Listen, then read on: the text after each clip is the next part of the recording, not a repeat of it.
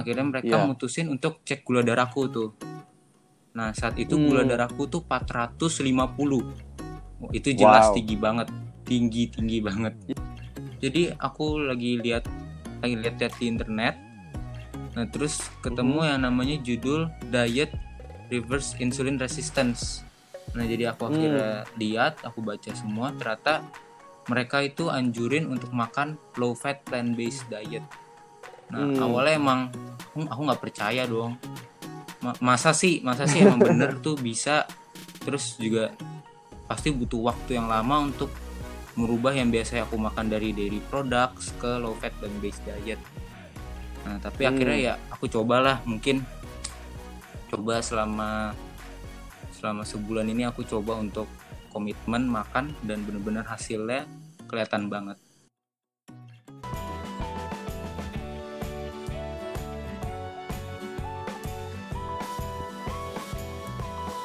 Hai, gue Willy Yonas. Selamat datang di podcast Sehat Seutuhnya. Halo semua, selamat datang lagi di podcast Sehat Seutuhnya bersama saya Willy Yonas. Hari ini kita bakal ngebahas sesuatu yang penyakit yang sebenarnya nggak terlalu umum, tapi cukup menarik banget. Eh, ini adalah penyakit diabetes tipe 1. Ini adalah penyakit autoimun di mana sel pankreas kita, organ pankreas itu diserang oleh antibodi tubuh kita sendiri sampai akhirnya nggak bisa produksi hormon insulin lagi. Ini biasanya terjadinya di anak-anak dan penyakit autoimun ini penyebabnya masih belum jelas. Semua peneliti pun masih meraba-raba walaupun sudah ada beberapa hipotesis yang ada. Salah satu hubungan yang mereka temukan adalah hubungan antara susu sapi dan diabetes tipe 1 juga. Ini cukup menarik. Penelitian di Shanghai, Cina pada tahun 2017 mempublikasikan hasil mereka. Mereka melihat kenaikan tingkat diabetes tipe 1 ini sangat pesat sebanyak 14,2% per tahunnya pada yang berumur kurang dari 15 tahun. Ini hasil datanya adalah data dari 1997 sampai 2011. Lalu di kota lain di Zhejiang terjadi tingkat diabetes tipe 1 pada anak di bawah umur 5 tahun itu meningkat juga tingkatnya sebagai 33,61% per tahunnya. Jadi mereka melihat cukup banyak kenaikan pada tingkat diabetes dan salah satu hal yang mereka lihat dari data ini juga adalah bahwa konsumsi susu sapi itu meningkat jauh lebih banyak di Cina. Jadi diabetes tipe 1 tingkatnya meningkat, konsumsi susu sapi juga meningkat. Nah, mereka sudah melihat bahwa senyawa yang namanya A1 beta kasein protein yang ada di susu sapi inilah yang mungkin men-trigger atau memicu terjadinya diabetes tipe 1. Ini adalah salah satunya.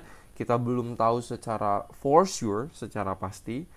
Tetapi ini adalah salah satu yang mereka sudah lihat bahwa susu sapi mungkin untuk men-trigger terjadinya diabetes tipe 1 ini. Dan ada faktor-faktor lain juga yang mereka mention seperti periode minum ASI yang singkat atau tidak sama sekali pada bayi dan juga ada faktor bakteri usus. Itu juga faktor yang lain.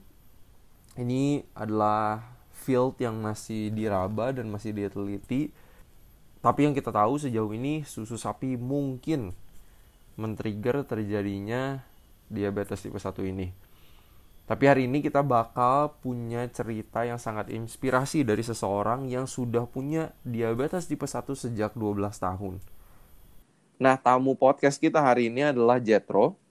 Dia ini masih SMA dan baru mau kuliah. Masih muda tetapi sudah terdiagnosa dengan penyakit diabetes tipe 1 sejak umur 12 tahun. Nah, ini dia akan sharing pengalamannya, journey-nya dia dengan diabetes tipe 1. Lalu, udah gitu yang bikin menarik lagi buat saya, dia itu akhirnya menggunakan plant-based diet untuk menangani kondisinya ini. Nah, saya sendiri kagum karena masih SMA udah mau makan plant-based diet, sedangkan kayaknya banyak banget makanan di luar sana yang bisa apa ya enak di lidah tetapi tidak menyehatkan, tapi Jetro ini sudah memutuskan untuk makan plant-based diet dan jaga kesehatannya. Jadi ini spesial banget ceritanya semoga bisa menginspirasi kita untuk jaga kesehatan dari muda walaupun mungkin kita nggak punya diabetes tipe 1. Jadi tanpa menunggu apa-apa lagi, saya mau welcome Jetro. Halo. Selamat datang Jetro, thank you banget waktunya. Iya. Halo kok. Gimana nih kabarnya? Oh baik dong, iya baik. Tapi Baik iya, ya. cuma rada bosan aja nih kan. Emang karena apa? Sekarang coronavirus ini makanya jadi apa? Di rumah terus nih, nggak bisa ke mana-mana. Bener Iya. banget. Sekolah jadi online Iya, ya. jadi online juga. Tapi ini sekolah online lebih sibuk atau jadi lebih santai? Ah, lebih sibuk iya juga sih, soalnya jadi banyak banyak tugas kan, dikasih tugas terus. I see. Iya. Terus tapi banyaknya itu jadi kayak self study atau kayak gurunya juga tetap ngajar kayak Jadi self self study sih, lebih ke self study. Hmm. Iya. Jadi emang ya harus disiplin juga ya. Iya, iya. Oke. Ini Jetro eh, punya cerita yang menarik banget makanya diundang ke podcast Mhm. Karena punya diabetes tipe 1 benar? Iya, benar. Benar ya? Iya, benar. Nah, itu kapan sih Jetro didiagnosa eh, diabetes tipe 1? Nah, jadi waktu itu tuh aku eh, terdiagnosa diabetes tipe 1 tuh kelas 6 SD, lebih tepatnya umur 12 tahun ya. Nah, Oke. terus sempat bolak-balik rumah sakit juga tuh, tapi cuma dapat jawaban dari dokter sakit mah atau penyakit lambung. Nah, itu aja. Oke. Oh, itu 6 SD muda banget Iya. sih. Kayak muda banget. Kayaknya biasanya orang expect untuk eh, kena penyakit yang cukup serius misalnya mungkin di umur 40, 50, 60 gitu Iya, kan. benar. Tapi ini pas masih kelas 6. 1 SD ya. Eh, sorry, kelas iya, 6 6 SD. SD. Bukan satu ya. Iya. Nah, ini eh, pengen tahu juga nih menarik eh, gimana sih lifestyle atau pola hidup keluarga Jetro ini sebelumnya. Jadi kayak Jetro pas masih kecil apakah kayak makannya tuh kayak gimana sih? Apakah keluarga Jetro itu suka olahraga atau gimana sih? Nah, jadi sebenarnya kalau bisa dibilang sih pola hidup aku sih kayak anak-anak biasa aja ya, anak-anak yang lain biasa itu. Jadi aku nggak edik sama makanan manis. Terus dari kecil tuh Oke. emang udah dibiasain sama orang tua untuk nggak makan makanan manis atau jajanan gitu. Malahan udah dibiasain makanan sayur buat tiap harinya. Oke, jadi dari kecil udah suka sayur juga iya, ya? dari kecil emang udah disuguhinnya sayur terus. Oke, kalau olahraga gimana tuh? Olahraga nggak nggak terlalu aktif sih, tapi mungkin bisa dibilang sebulan ya bisa dua kali tiga kali sih. Iya, lumayan lah ya dari better better than Iya. nothing gitu. Bener kalau mm, apakah kayak kan tinggal di Jakarta nih Jetro, apakah kayak eh, sibuk atau misalnya kayak sering banget macet-macetan di jalan? Macet Gimana tuh? sering sih ya kalau macet mah. Di mana-mana sekarang juga udah macet. Bener Iya, sih. udah Terus di Bandung juga udah nggak udah crowded banget lah di sini pokoknya. I see. Nah, eh, sebelum kita dive in lagi nih, mulai ke ceritanya, apa sih yang Jetro mengerti soal diabetes tipe 1? Kalau yang menurut aku sih itu eh, diabetes tipe 1 tuh penyakit di mana itu pankreasnya udah benar-benar rusak total atau udah nggak menghasilkan yang namanya hormon insulin. Nah, jadi Hmm. pankreasnya tuh udah benar-benar rusak total. Terus kan hormon insulin itu kan fungsinya mengubah gula di dalam tubuh untuk menjadi energi kan. Nah, ya Hmm. makanya untuk diabetes tipe 1 ini sangat bergantung banget yang namanya sama injeksi insulin. Jadi supaya tetap menjaga apa gula darahnya stabil. Hmm. Ya aku seneng sih pakai ilustrasi, eh, ilustrasi kayak kalau insulin itu kayak kunci yang buka pintu, akhirnya gula itu bisa masuk ke dalam sel, akhirnya dibuat jadi Ah, iya. energi. Nah kalau di diabetes tipe 1 sih kuncinya itu nggak Iya, ada, benar. Kuncinya nggak ada, makanya gulanya tinggi, Tinggi terus, di ya. dalam darah ya. Jadi kayak numpuk terus lah. Benar. Dan eh, nah balik ke cerita pengalaman Jetro sendiri ya. Pas Jetro gimana sih ketahuannya sampai punya diabetes tipe 1? Nah, jadi waktu itu puncaknya di kelas 6 SD. eh, enam tahun yang lalu Mhm. kan sekarang umurku udah eh, 18 tahun. Nah, waktu Oke. itu gejala awal-awal tuh aku sering ngantuk. Yang pertama itu, terus yang kedua sering haus berlebihan. Tiba-tiba Hmm. tiba-tiba sering mual, buang air kecil yang berlebihan, bisa dibilang bolak-balik kamar mandi terus lah. Terus sama sakit Hmm. perut di bagian tengah. Nah, Oke. ya. Nah, waktu itu aku sempat mikir, mungkin aku kena mah kali ya atau jangan-jangan tipes. Karena kan sempat demam juga tuh waktu itu. Nah, jadi Oke. akhirnya kita pergi ke dokter. Nah, tapi dokter cuma bilang kalau aku ini kena penyakit lambung biasa aja. Jadi disuruh pulang terus minum obat. Terus eh, ngerasa baikan gak tuh? Kayak kan dikasih obat mah paling ya. Eh, kerasa baikan satu dua hari. Nah, tapi nggak nggak sampai lima hari terus mualnya itu datang lagi gitu, malah jadi demam. Nah, akhirnya Hmm. aku memutuskan untuk diopnam di rumah sakit. Nah, didiagnosa itu tipes. Oh, di emang Iya, tipes juga tipes. waktu itu. Jadi waktu itu Oke. setelah pulang dari rumah sakit sempat sempat membaik lagi tuh. Tapi muncul Hmm. lagi mualnya sama sakit perut yang di bagian tengah. Yang bener-bener nggak Uh-uh. bisa ditahan sampai muntah-muntah terus lah. Nah, Wow. iya. Terus suat- suatu Mena- waktu itu malam-malam tiba-tiba aku ngerasa bener-bener sesak nafas sampai bener-bener nggak bisa nafas. Nah, itu kejadiannya pas subuh-subuh. Karena aku iya, karena Subuh. aku udah Terus eh, langsung ke rumah belum sakit. jadi waktu itu karena aku udah bener-bener nggak tahan nah aku, ke kamar orang, orang tua dulu terus nah baru akhirnya mereka buru-buru bawa aku ke UGD Hmm, terus di UGD nah diapain tuh? pas di UGD eh, orang tua aku cuma bilang kalau aku kemarin tuh kena penyakit lambung kan ke dokternya nah Mm-mm. tapi dokternya curiga kenapa aku bisa sampai apa bener-bener sampai sesak napas ya, dan yang lain-lain yang tadi aku bilang akhirnya mereka Iya. mutusin untuk cek gula darahku tuh nah saat itu gula Hmm. darahku tuh 450 Oh, itu jelas Wow. tinggi banget tinggi tinggi banget Iya, iya, iya. iya Wow, 400 akhirnya di situ baru ketahuan sama dokter eh, kalau ada diabetes. iya Apakah langsung dibilang sama dokter, "Oh, ini diabetes tipe 1 deh" gitu atau gimana tuh? belum jadi waktu itu eh, mereka masih eh, cek darah dulu dan yang lain-lain nah di, di Oke. situ tuh kondisiku tiba-tiba udah bener-bener nggak sadarkan diri iya udah Oh, udah nggak udah sadar? sadar nah ini ini pun juga orang tua orang tua aku bilang kalau aku tuh sampai udah sampai di UGD itu udah bener bener-bener ngamuk marah karena suster kan mau apa masukin selang infus nah jadi aku tuh di Hmm. situ-situ bener-bener berontak berontak terus jadi Hmm, tapi itu sadar atau enggak, enggak? malahan malahan aku juga nggak nggak sadar jadi aku sadar itu cuma udah sampai UGD terus udah tiba-tiba aku nggak tahu jadi udah bener-bener nggak sadar Oh. Oke, udah gitu eh, tindakan apa lagi tuh di rumah sakit? Apakah jadi dirawat inap waktu itu? nah karena dari situ udah ketahuan kalau gula darahku 450-an dan juga di situ Hmm. ketahuan kalau kondisiku itu ketoasidosis nah akhirnya Hmm. terpaksa aku harus dirawat di ICU Oke, jadi udah ketoasidosis. Ketoasidosis itu apa Nah. sih? Ngomong-ngomong buat pendengar nih supaya tahu. ketoasidosis itu ad- adalah kondisi di mana gula darah kita tuh naiknya secara berlebihan Sedikit tambahan mengenai ketoasidosis. Ketoasidosis ini adalah salah satu eh, kondisi di tubuh kita yang bahaya.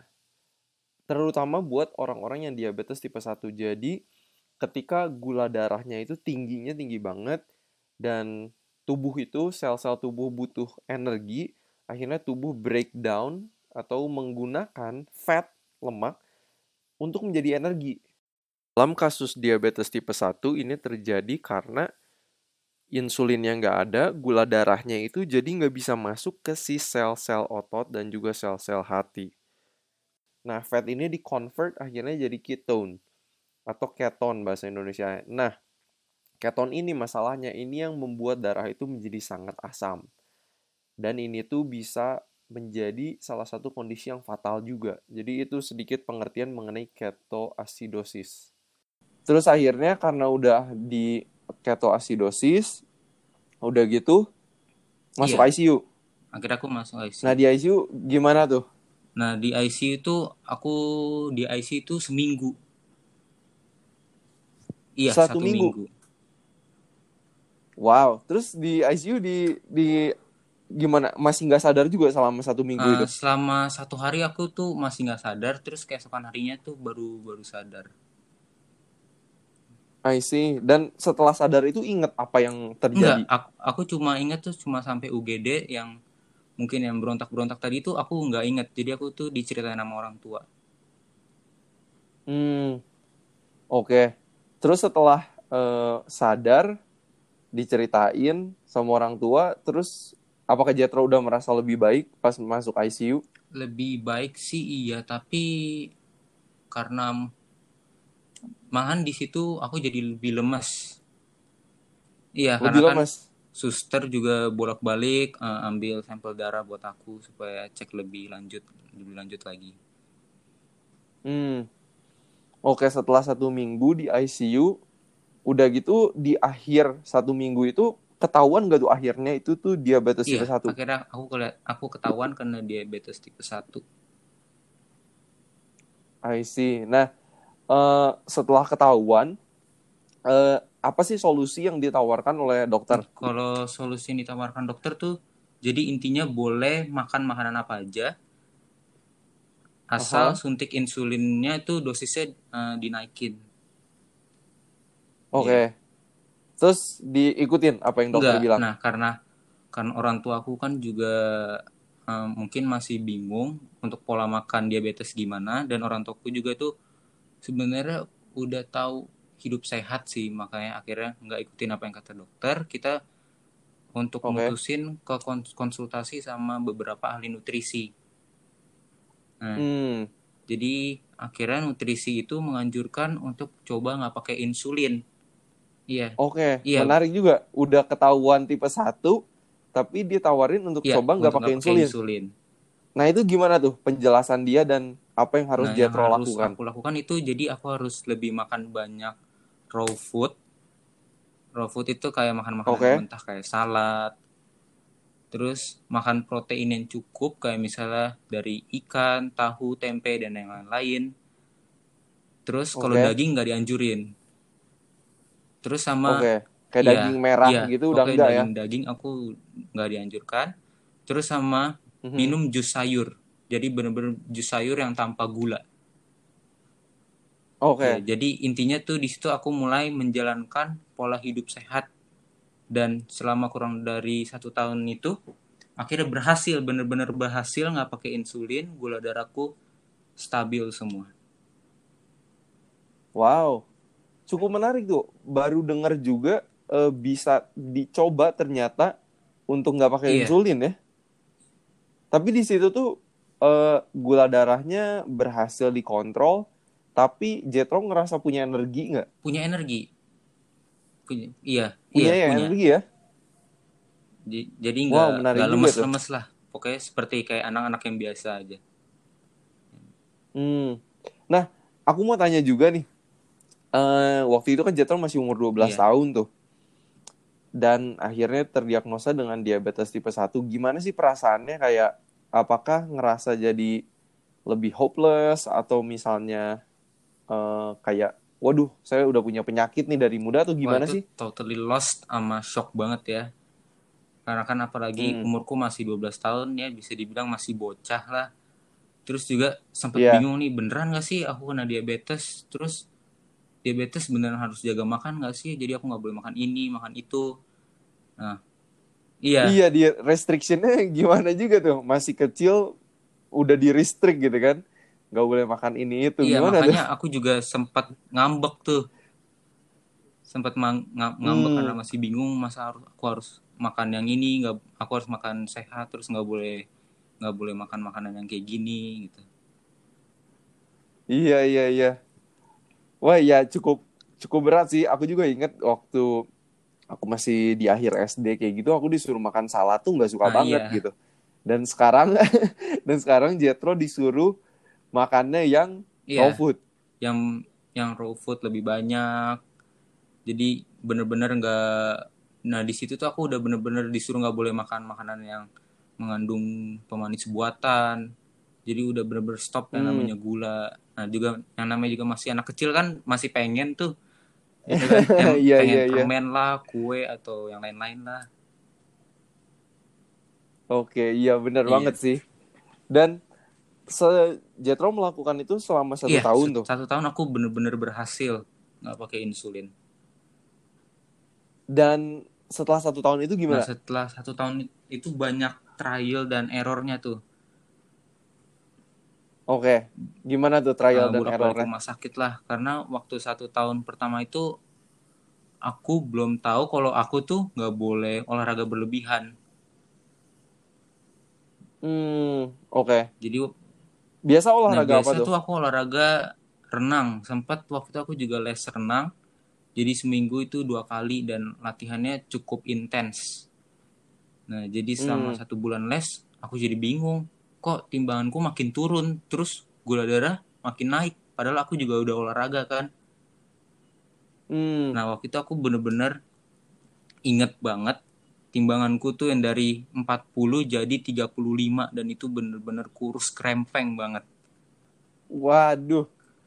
Iya udah dari 40 terus Iya. ke 35 lagi.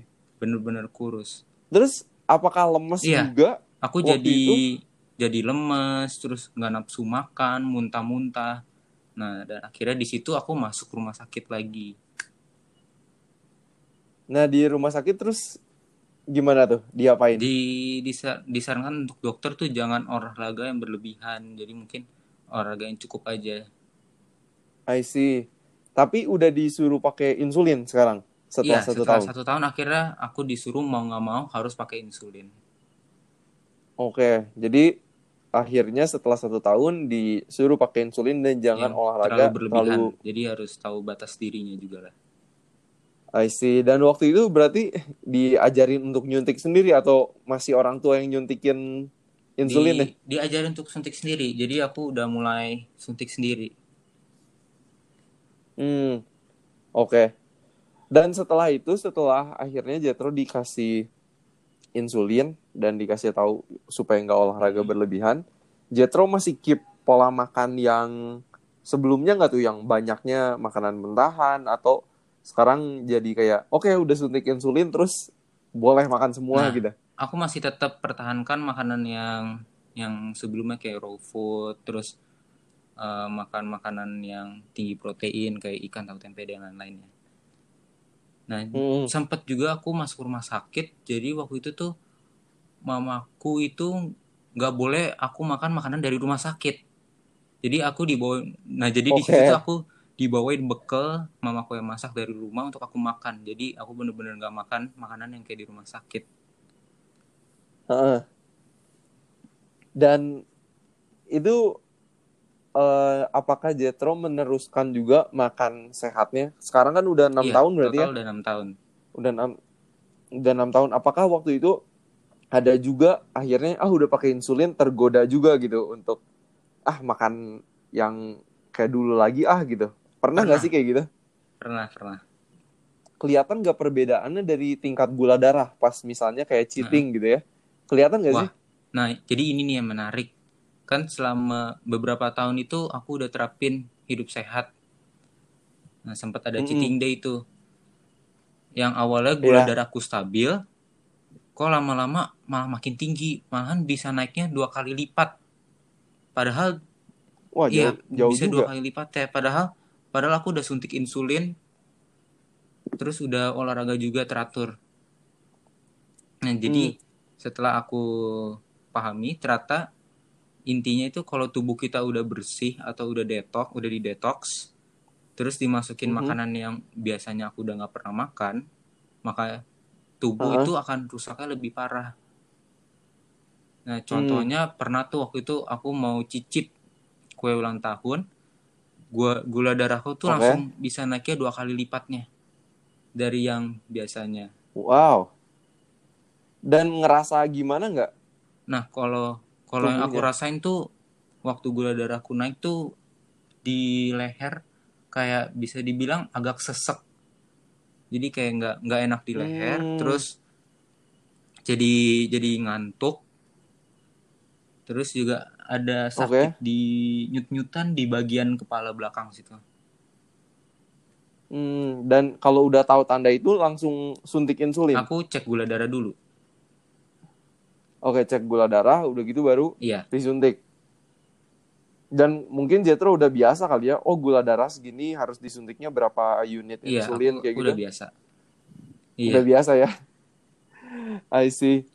Nah akhirnya Jetro kan terus tuh em, makan sehat, Iya. olahraga juga.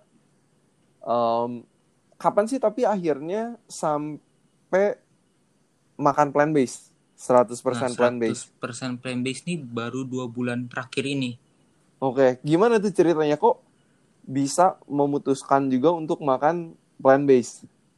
Nah, jadi itu waktu itu aku memutuskan untuk makan plant based karena mau mau lebih sehat sama meningkatkan sensitivitas insulin di tubuhku sendiri. Jadi bisa ngurangin penggunaan dosis insulinnya. Nah, Oke. jadi eh, beberapa terakhir bulan ini sempat gula darahku tuh kadang masih nggak stabil. Gak stabil itu kisaran berapa sih kayak gula darah Gula puasanya? kalau gula darah puasa itu biasanya aku pernah waktu itu sampai 200. Nah, terus Hmm. juga dua jam dua jam habis makan tuh juga dicek. Padahal aku udah Makan. suntik insulin juga. Terus nah di Oke. situ tuh aku juga makannya udah makanan sehat tapi belum plant based. Nah, Oke. dua jam setelah makan aku cek lagi gula darahku juga 200 200-an jadi nggak turun-turun gitu. Nah, Hmm, aku juga itu tuh tahun lalu atau tahun, Tahun lalu? ya tahun lalu bisa dibilang bulan-bulan Desember Desember sampai Januari oke. Terus gimana tuh? aku sempat bingung dong akhirnya aku coba research tentang yang namanya reverse insulin resistance nah jadi yang Hmm. untuk yang belum tahu mungkin insulin resistance itu proses di mana insulin di tubuh kita itu udah nggak bekerja secara efektif jadi Iya, simpelnya insulin itu udah nggak mempan lagi sama tubuh kita atau keblok karena adanya banyak sel-sel lemak di otot atau di hati. Nah, Hmm, kan dari mana tuh sumber sel-sel lemaknya? Ya biasanya dari makanan yang berlemak tinggi seperti daging, terus makanan yang berminyak dan yang lain-lain. hmm. Nah, Nah tadi ngomong itu insulin resistance, apakah Jetro eh, sebelumnya sempat jadi lebih loose juga sama kayak gorengan atau atau makanan yang berlemak Iya. tuh?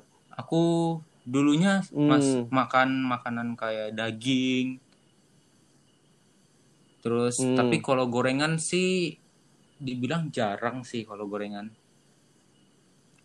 Oke, kalau Iya. gorengan jarang. Jadi Jetro interested nih untuk eh, reverse Resistance, insulin iya. resistance ini dan researchnya gimana tuh? researchnya jadi aku lagi lihat lagi lihat di internet nah terus ketemu yang namanya judul diet reverse insulin resistance nah jadi aku akhirnya lihat aku baca semua ternyata mereka itu anjurin untuk makan low fat plant based diet nah Hmm. awalnya emang aku aku nggak percaya dong Ma- masa sih masa sih emang bener tuh bisa terus juga pasti butuh waktu yang lama untuk merubah yang biasa aku makan dari dairy products ke low fat plant based diet. Nah, tapi Hmm. akhirnya ya aku cobalah mungkin coba selama selama sebulan ini aku coba untuk komitmen makan dan bener-bener hasilnya kelihatan banget. Satu bulan juga dicoba, Iya. kelihatan banget. Kelihatannya gimana tuh? Apakah eh, gula darahnya terkontrol dan apakah kayak suntikan insulinnya berkurang Nah, jumlahnya? jadi yang bener-bener aku kerasain itu bisa dosis insulinnya itu dikurangin. Contohnya bisa Nah, kurang yang berapa poin tuh? biasanya nih aku suntik misalnya pagi 8 unit terus jadi Oke. 4 unit dan 2 jam sehabis makan tuh setelah aku cek gula darahnya itu bisa stabil di 90-an sampai 100-an. Wow, Iya, bagus banget juga sempat low. Jadi sempat ngedrop turun karena kan aku juga apa orangnya aktif olahraga sekarang. Oke. Jadi bener-bener kelihatannya itu di situ. terus badan juga kerasa lebih fit sama lebih segar dan lebih energetik Hmm. Wow, jadi emang kayak insulinnya bisa cut langsung Iya. setengah ya? Wow, itu keren banget sih. Itu keren banget. Dan Jetro ingat nggak tuh pas waktu itu eh, nemuin di internet eh, low fat plant based diet untuk reverse insulin resistance itu websitenya apa atau penulisnya waktu siapa? aku lagi nge-scroll nge-scroll Instagram lagi di explore gitu Mhm. terus aku lihat yang namanya judulnya Mastering Diabetes It- itu mereka dari Oke. luar negeri dari US dari Amerika nah terus aku Aha. cek ternyata ada YouTube channelnya tuh Iya ada YouTube Iya, channel aku betul. coba search aku nontonin Nah, jadi mereka itu kasih penjelasan bener-bener detail tentang Hmm. eh, diabetes yang tipe 1 dan juga tipe 2 Oke. Terus ditontonin aja semua Iya, video bener. YouTube-nya. Terus akhirnya setelah nonton itu yakin nih iya mau cobain. aku akhirnya cobalah untuk yakin komitmen satu bulan untuk coba Hmm. Terus untuk komitmen itu ngomong juga ke papa mama kayak, oke nih mau coba low fat iya plant based aku diet dulu. aku coba bilang ke orang tua terus ya respon mereka sih setuju-setuju aja sih Oke. Tapi apakah itu berarti Jetro harus nyiapin makanan sendiri? Eh, jadi kadang-kadang eh, mama yang masak atau enggak aku juga mas- aku juga bisa masak gitu Oke. Jadi akhirnya Iya, belajar bener. masak juga ya. mau mau nggak mau Bener, kan bener. soalnya juga Nah- nanti gede kalau hidup sendiri juga harus belajar harus bisa masak sendiri Benar, benar. Ini jujur sih aku kagum banget em, ngelihat kamu yang masih SMA udah mau makan low fat whole food plant based diet. Em, tapi mirip juga aku tuh aku waktu itu jadi vegetarian itu 2013 pas Iya. aku kelas 1 SMA. Tapi udah gitu aku jadi eh, makan 100% plant based sejak 2015. Jadi Iya. udah hampir lima tahun sih. Udah lima tahun dan eh, cukup jarang ngelihat anak muda yang udah peduli banget sama Iya, kesehatan nih. Jadi sekarang eh, in total udah dua bulan tiga Iya. bulan nih plant based. udah tiga tiga bulan udah plant based Oke. Dan biasa kalau masak sehari-hari masakan kayak apa kalau sih? untuk aku sih ya simple simple aja ya mungkin kalau kayak aku Uh-huh. contohnya nih sarapan aku biasanya bikin smoothies dan misal dari Oke.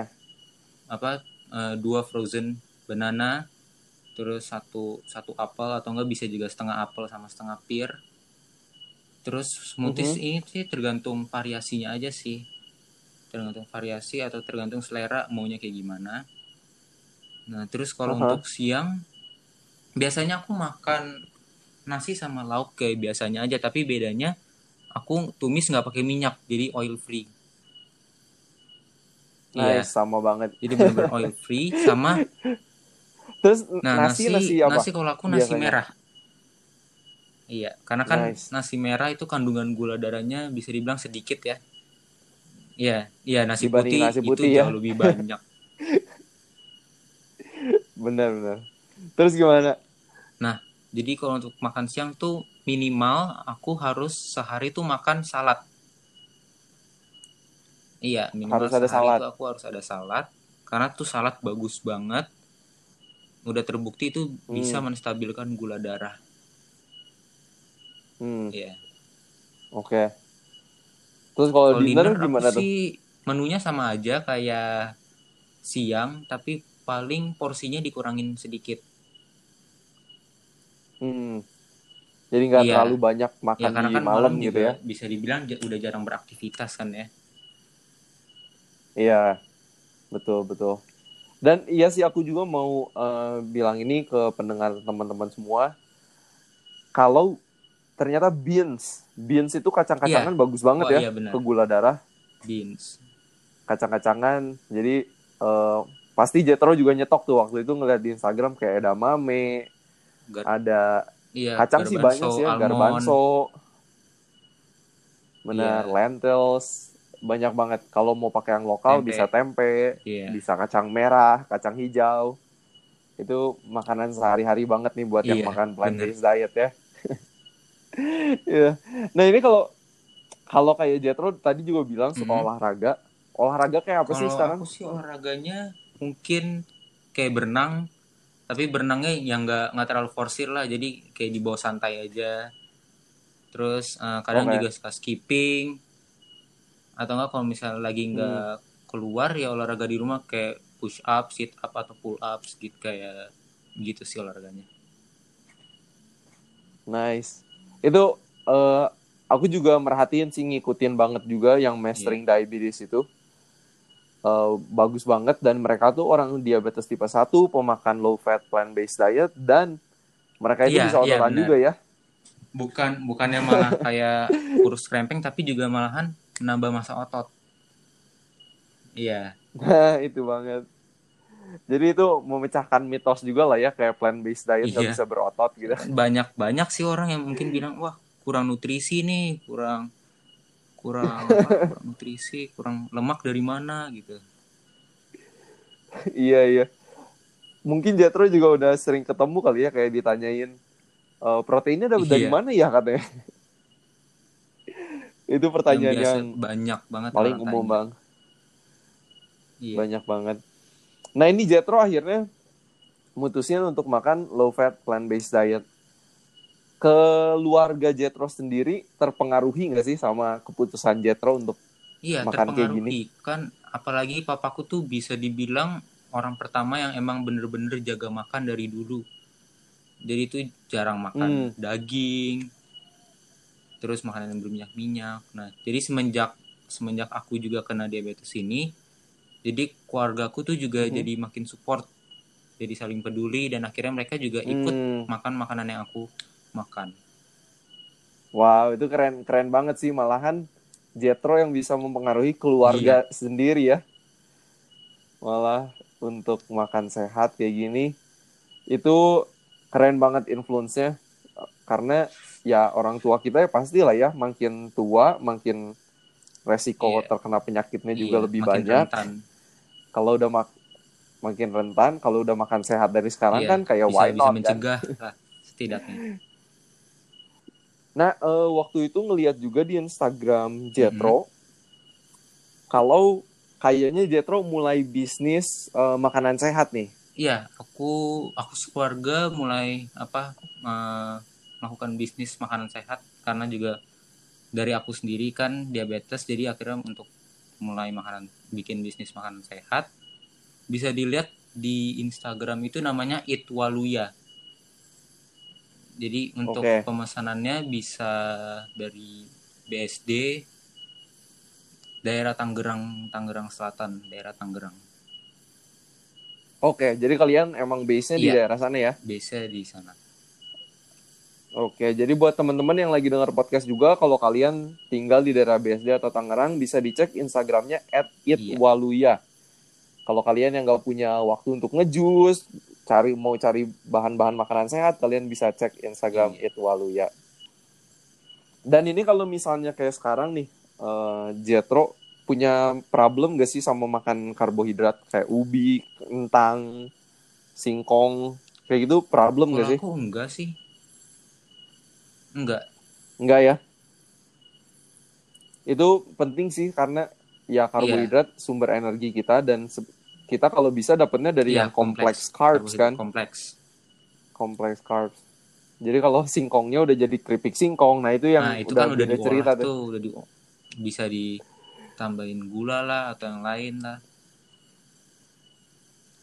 Benar. Dan Iya. digoreng lagi Inti- kan, itu yang menyebabkan. Intinya insulin lemak. resistance. Jadi lemak itu yang benar-benar ngeblok insulin di tubuh kita. Jadi supa, jadi nggak bisa jadi nggak mempan lah ibaratnya. Iya benar. Dan ini tuh yang aku apa ya pengen banget get this message out gitu karena orang masih banyak yang berpikiran diabetes itu disebabkan oleh makan karbohidrat. Iya.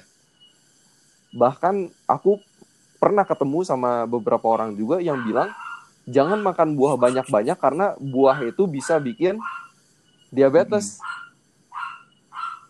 Jadi kayak wow, ini ya menarik juga sih. Banyak orang yang belum tahu kalau the underlying cause of diabetes itu Iya. ternyata fat. ya. Ternyata fat. Nah ini Jetro ada pesan-pesan terakhir untuk teman-teman yang lagi dengar podcast ini buat yang punya diabetes tipe 1 sama yang nggak punya juga ada pesan-pesan terakhir. yang untuk kalian yang mengalami hal yang sama kayak aku diabetes, diabetes tipe 1, coba untuk rubah terapin pola hidup sehat. Aku akui emang nggak gampang ya karena aku aja juga butuh bertahun-tahun terus banyak trial and error-nya juga. Tapi pasti kalian bakal Hmm. melihat perubahan yang bener-bener luar biasa. Kunci sebenarnya kunci utama dari diabetes tuh juga bukan dari makanan aja, tapi bisa dari pola hidup seperti kayak rajin olahraga, terus pengendalian diri, sama tidur yang cukup. Hmm. Ya tidur, Tidur juga ngefek ngefek banget apalagi ya? Kayak begadang gitu, bener-bener bisa ngefek untuk besok. Besok paginya gula darah juga bisa bikin tinggi. Hmm.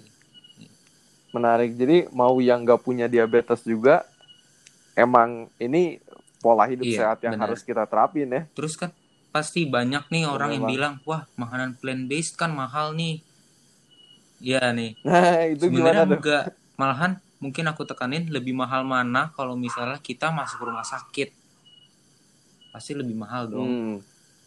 Benar. Jadi investasi yang kita lakukan setiap hari dengan beli makanan sehat itu justru Iya, investasi long jangka term, panjangnya lebih bagus sebenarnya. Long term benar. Kadang kita mindsetnya tuh pemikirannya Iya, masih yang short term gitu. Pokoknya makanannya murah, enak di lidah, Tapi dan kan kita kenyang. nggak tahu dampak Tapi ke depannya kita- gimana. Iya. itu banget. Dan waktu itu aku juga sharing di uh, podcast yang diabetes tipe 2. Mhm. Mentor aku pas di Amerika dia bikin satu penelitian bagaimana satu satu kali makan aja orang dibagi dua grup, yang satu makannya plant based, yang satu Mhm. makannya daging. Satu kali makan daging pun itu ngefeknya beda Oh, iya. banget. Dan kayak wow, aku tuh kayak cuma sekali loh gimana gitu yang- kan. Orang sering gitu kan makannya. Iya. Dan yang bahayanya lagi, kayak Jetro sendiri mungkin eh, sebenarnya proses ke diabetes tipe 1 udah terjadi tapi kan ketahuannya pas udah iya, ngerasa pas, lemes, Pas udah pas bener-bener udah- gula darahnya itu. Jadi mungkin bisa dibilang itu gula darahnya udah sangat tinggi banget, makanya pankreasku jadi pecah lah ibaratnya. Jadi bener-bener sampai Hmm, rusak total. udah- Baru ketahuan. Iya benar, udah nggak bisa handle. Nah itu tadi juga eh, buat teman-teman yang penasaran lebih banyak. eh, sekarang memang penyebab penyakit autoimun ini belum diketahui Iya. 100%. Tetapi yang menarik, ini aku baca penelitian juga Jetro, kalau ada kemungkinan susu sapi itu bisa men-trigger terjadinya diabetes tipe 1. Iya. Nah, jadi buat teman-teman yang kepo, yang pengen baca lebih lanjut, banyak banget penelitian di luar sana yang ngomongin kemungkinan hubungan antara susu sapi dan Iya. diabetes tipe 1. Jadi baca lebih banyak, jangan cuma percaya omongan kita aja, cari tahu nih soal Bisa insulin resistance juga. Iya. Benar. Bisa riset sendiri juga. So, thank you so much Jatro. Ini em, ceritanya bagus banget. Semoga menginspirasi pendengar Iya, podcast semuanya. Kak. Dan kita mau challenge juga nih buat pendengar podcast. Cobain deh seminggu jadi plant based, dua minggu jadi plant based. Nanti rasain bedanya kayak gimana ke tubuh. Dan biasanya kalian bakal feel amazing. Dan kalian bakal mau lanjutin terus makan plant based.